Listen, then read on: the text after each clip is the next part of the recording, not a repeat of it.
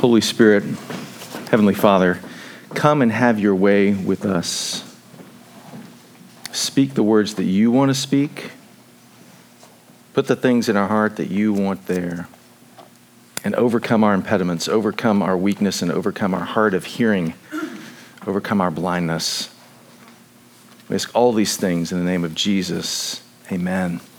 Amen. Good morning, everyone. Morning. It's good to see you. Well, for those that have been paying attention, we're still in the Gospels uh, this morning. We'll be. We have hopscotched over Mark 11 uh, wholesale. How about that?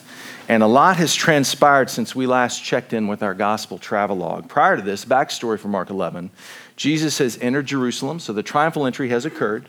He's had several heated exchanges with the Jewish leaders. He's cleansed the temple. You remember that story and his purpose and his identity have become all the more clear. And that's just that's just Mark 11. Those are just the highlights. In our chapter, Mark 12, let me give you some backstory there. Jesus is debating the religious order of his day, and they're debating things like taxes, money, stewardship, resurrection, marriage. What are the two topics you're not supposed to ever talk about?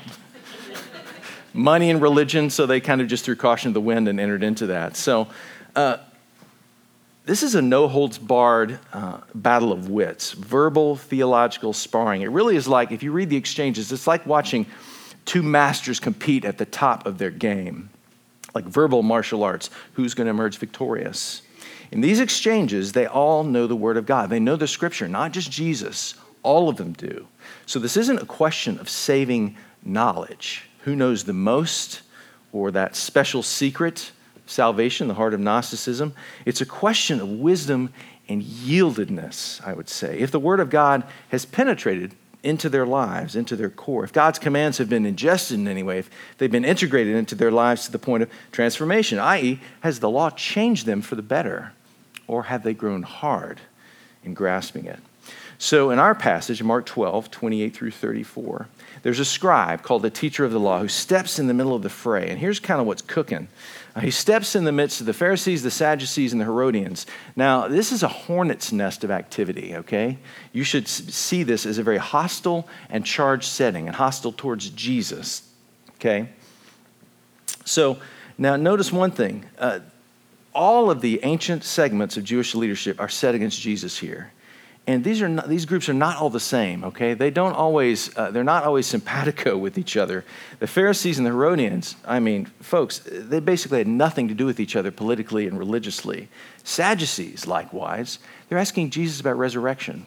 This is something they don't even believe in. So the point i'm trying to make here is despite their differences they have banded together and they're trying to discredit jesus so specifically, uh, what are they disputing when the scribe steps in? Well, the Sadducees have cooked up a fairly elaborate scenario about resurrection, about marriage, about remarriage, and they're trying to stub Jesus. And it reads like a riddle. And Jesus, I'm not going to summarize all that, but Jesus rebukes them uh, in verse 24, and he says, Is this not the reason you're wrong? because you neither know the scriptures nor the power of God. So, what he's trying to say is there's adventures in missing the point going on here. It's not unlike some of the theologians of the late Middle Ages, the scholastics. They sought to answer these really arcane questions like, have you ever heard this one, the how many angels can dance on the pin of a needle? Okay, that's lampooned a bit, but you get the point. What happened to the connection to the ordinary person and the real spiritual life? Now, we need to understand a little bit about the scribal culture here. They saw it as their task to parse the greater and the lesser commandments. You have to be careful there. They were to be obeyed and had authority, but which ones were weightier than others? Which ones were more important than others? And there were as many as 600 plus statutes of the law. Thus, there's this human desire to suss that out. And we can see how this devolves into a very human system of piety. It just it evolves into these do's and don'ts and keeping of these rules. It becomes very legalistic. We can, we can see how this is missing the spirit of the law for the letter of the law which the letter of the law honestly is more about the desire for human control more than any real sense of holiness. But most of the scribal work, all this parsing and all this work, all these do's and don'ts, became separated from everyday life and ordinary people. And it often, as I said before, had a pretty strong legalistic edge, a Gnostic edge often, to how it was practiced. So this is what the scribe enters into. Is this is sort of the context and everything. So he enters the scrum and he asks this question: Of all the commandments, what is most important? This is the famous greatest commandment passage. We see it paralleled in Matthew 22. Uh, we also see it come up in a slightly different context in Luke 10, which will become re- very relevant later on. So tuck Luke 10 in your back pocket and remember that. Now, a simple question, and at least it's relevant compared to a lot of what came before it. Nothing arcane here. But this question has been answered before by other rabbis. Of all the commandments, what's the most important? Let me tell you how other rabbis have answered this. Simon the Just, a couple hundred years before Jesus, says this. Here's how he answers it The world rests on three things the law, the sacrificial worship, excuse me, and the expression of love. Okay? Hillel the elder, who Jesus grew up under, said this What you yourself hate, do not do to your neighbor. This is the whole law. The rest is commentary. Go and learn it. Punchy, pithy, right? Uh, Rabbi Akiba, who was a century after Jesus, regarded love of neighbor as the greatest commandment in the law. So, of all the commandments, what is most important? Well, I don't know about you, but I'm curious how Jesus answers it. Very curious. So, let's see. For starters, uh, and this feels very Jesus, he doesn't give only one answer. I love this. He gives two He gives a two part answer, pulling from two different places in the Old Testament. And I want to break this down into the two parts and talk about each of them. The first part he answers with is what we heard in the Old Testament reading. It's called the Shema. Shema is the Hebrew word for hear. And that's the first word of it. Hear, O Israel, the Lord your God, the Lord is one. Love the Lord your God with all your heart, with all your soul, with all your strength. And you heard the part that followed it that Reed read about teaching it to your children, talking about it when you sit at home, when you walk along the road, when you lie down, tying it on your hands and binding it on your forehead. You heard all this, okay? One thing you need to know about the Shema in this passage in Deuteronomy 6, 4 through 5, devout Jews recited this at morning and evening prayer, okay? So this practice goes way back. It's second century BC. It was to be taught to your children, similar to how we might teach the Lord's Prayer to our kids. Your lives were to be penetrated by it and imbued with God. It's a picture of the all encompassing, holistic nature of the spiritual life. And Deuteronomy, lest we forget, is the last, I think of it as the last will and testament of Moses.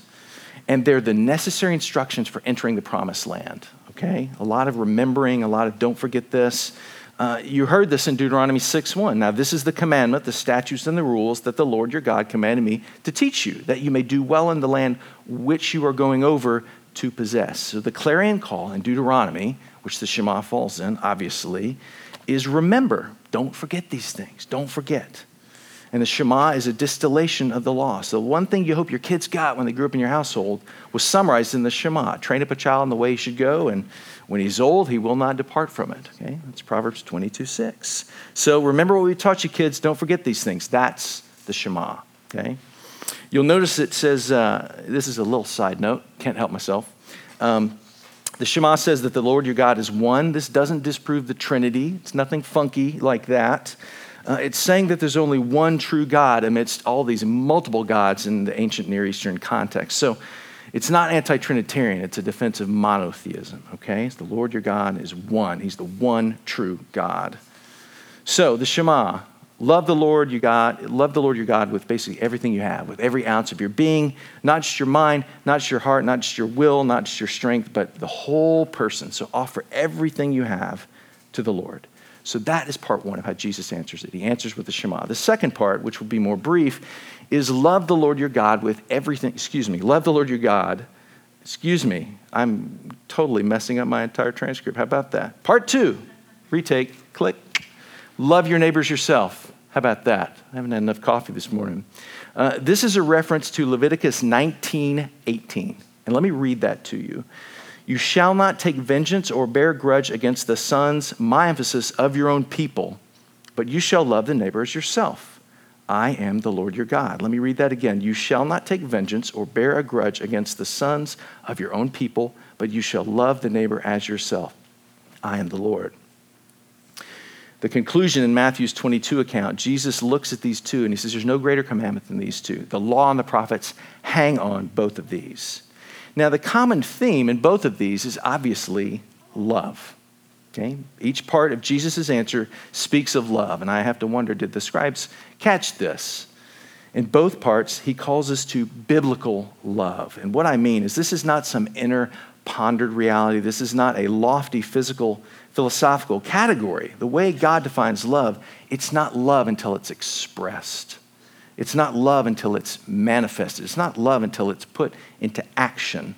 So listen to all these ways that God acted out of his love on our behalf. One, God created us out of love, okay?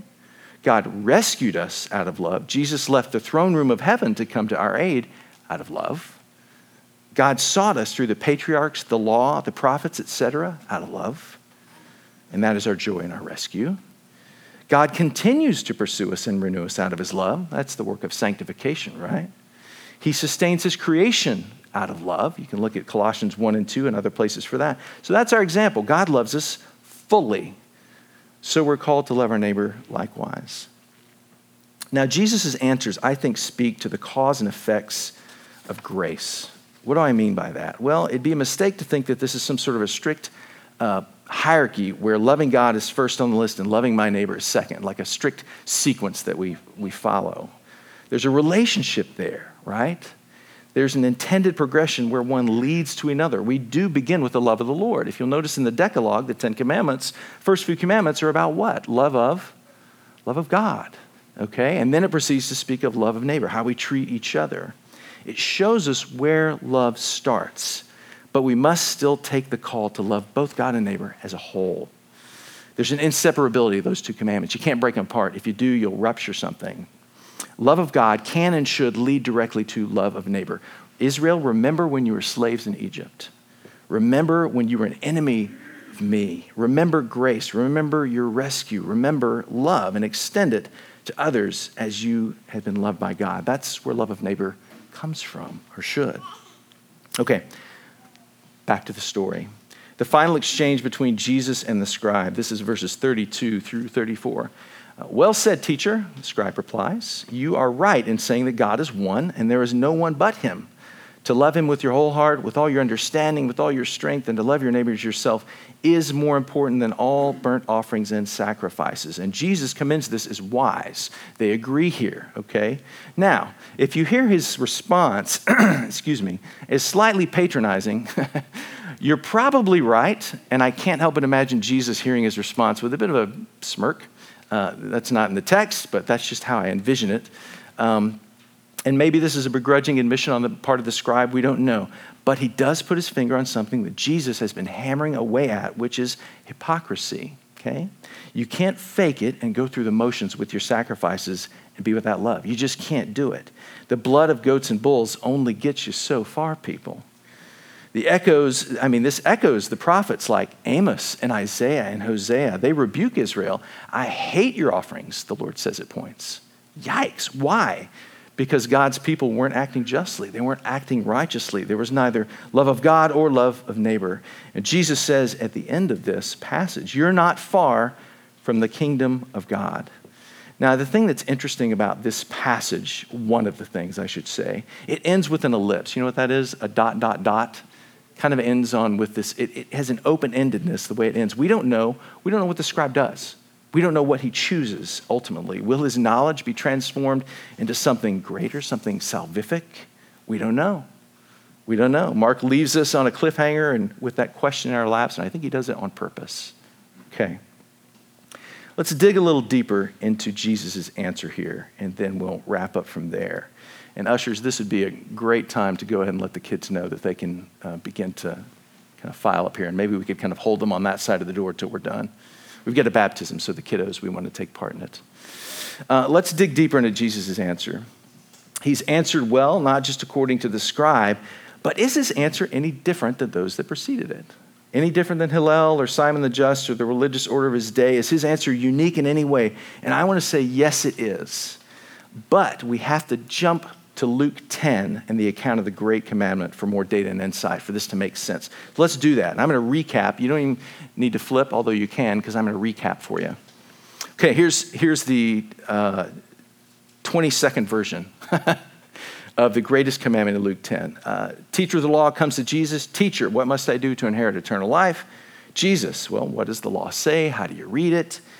And he gives the same answer Jesus does, the two part answer love God with all of who you are and love your neighbors yourself. And Jesus says, Good answer, Follow that and you'll live. And the man wanting to justify himself, and this is where things get really interesting. The man wanting to justify himself asks, Who's my neighbor? Ah. And here's where Jesus' answer takes on a whole new dimension and depth. He answers the man with a parable of the Good Samaritan. Now, we all know that story, so I'm not going to rehash it. But according to Leviticus 19:18, a neighbor was, quote, the son of your own people. Okay? But in and through this parable, Jesus broadens this to include all people. This is a massive paradigm shift. Even a Samaritan Jesus, even someone outside my people group, outside my comfort zone, outside my religion, all of a sudden outsiders are neighbors too, not just your own people. This scandalizes the Jewish system, big time. There's a reality that wholehearted love of the Lord leads directly to seeking justice on behalf of your neighbor. We see that in the Good Samaritan. Advocating for those who've been passed over by society, the government, yes, yea, verily, even the church. Loving your neighbor by seeking their justice. So, what Jesus is doing here is bringing them back to care for the widow, the orphan, the alien, that Old Testament call, the least of these. God has a special place in his heart for these people. Who's my neighbor? Well, the way Jesus answers it, not just your people, but those who've been passed over, overlooked, ignored, the outliers, the outsiders, the rejects. Who is my neighbor? Uh, basically, everyone, even those who we might despise or avoid. And here's how the parable ends. Okay, verses 36 and 37 in Luke 10. Uh, which, this is Jesus talking. Which of these three do you think was a neighbor to the man who fell into the hands of the robbers? The expert in law replied, the one who had mercy. And Jesus told him, Go and do likewise. So the irony here is that the Samaritan was the real neighbor here when all the other Jews had passed by the man and failed to live out the greatest commandment. Okay. All right, let's, let's back up a little bit here. Zoom back out to about 30,000 feet if we can. This passage, the greatest commandment, I, I find it so challenging. This is a difficult passage. I'm tempted to rush to action. And what I mean by that is try harder, okay? Maybe I'll try harder to love God. Maybe I'll try harder to love my neighbor. Now, I'm not saying there isn't work to be done there and effort on our part. Please don't hear that. I'm just saying maybe we shouldn't begin there, perhaps. Perhaps we need to receive God's love more deeply and more fully first, to be gripped by it, to be in awe of it, to be captured by it, to wonder over it. Before we rush to action, what does God hope for? A changed heart. Ideally, that's what he wants. First things first. So that's the first action point or question you can put if you're taking notes. There is something for us to observe here. And I've been hammering away at this, and I'm going to hammer just a little bit more if you'll endure, if you'll, uh, endure me here. The depth of our love of God is proportionate to our love of neighbor. That's the intended design, at least. Okay? The degree, it's like the, it's the engine that drives love of neighbor, the love of God. It's the engine. So the degree to which we are astounded by grace and mercy is the degree to which we will love our neighbor. If you believe you were in bondage to sin, if you believe that you were a slave in Egypt and an enemy of God bound for death, wouldn't you want others to know the same rescue? Wouldn't you? Who is my neighbor? And what will I do for them? My presumption here is that loving your neighbor is actually pretty hard work. It's the practice of growing in grace. I wish it came about naturally. Uh, sometimes it does. I find it doesn't always. It is hard work. So, who are the widow, the orphan, the alien? Who are the least of these in our community? To whom are we bound and beholden to? Now, I got to say, and I'll conclude here this is a question that is ever on my heart as I think of where we will find a permanent church home. I'm always thinking about this, something, and it's something leadership is praying ardently over. Who will our neighbors be? Who will they be exactly? Who will we be a neighbor to? How will our mission as a church be shaped by our new environment, by our new location, by the new people who surround us? Will we be moved to action and compassion? Will we be an advocate for gospel justice in that place? Will we seek to renew the community around us? So these are matters, I believe, for prayer and for fasting. And I bring them to you because I want you to be praying, fasting over these things. Who will our neighbors be? Who will they be? And who will we be a neighbor to? It's not too soon, I believe, to ask and pray deeply over those questions. I think it's time. So, as a community, let's be in prayer over this as we actively seek out the new location to which God is calling us, which we do not know yet. so, we're, it might feel like praying into the ether, but it is anything but that.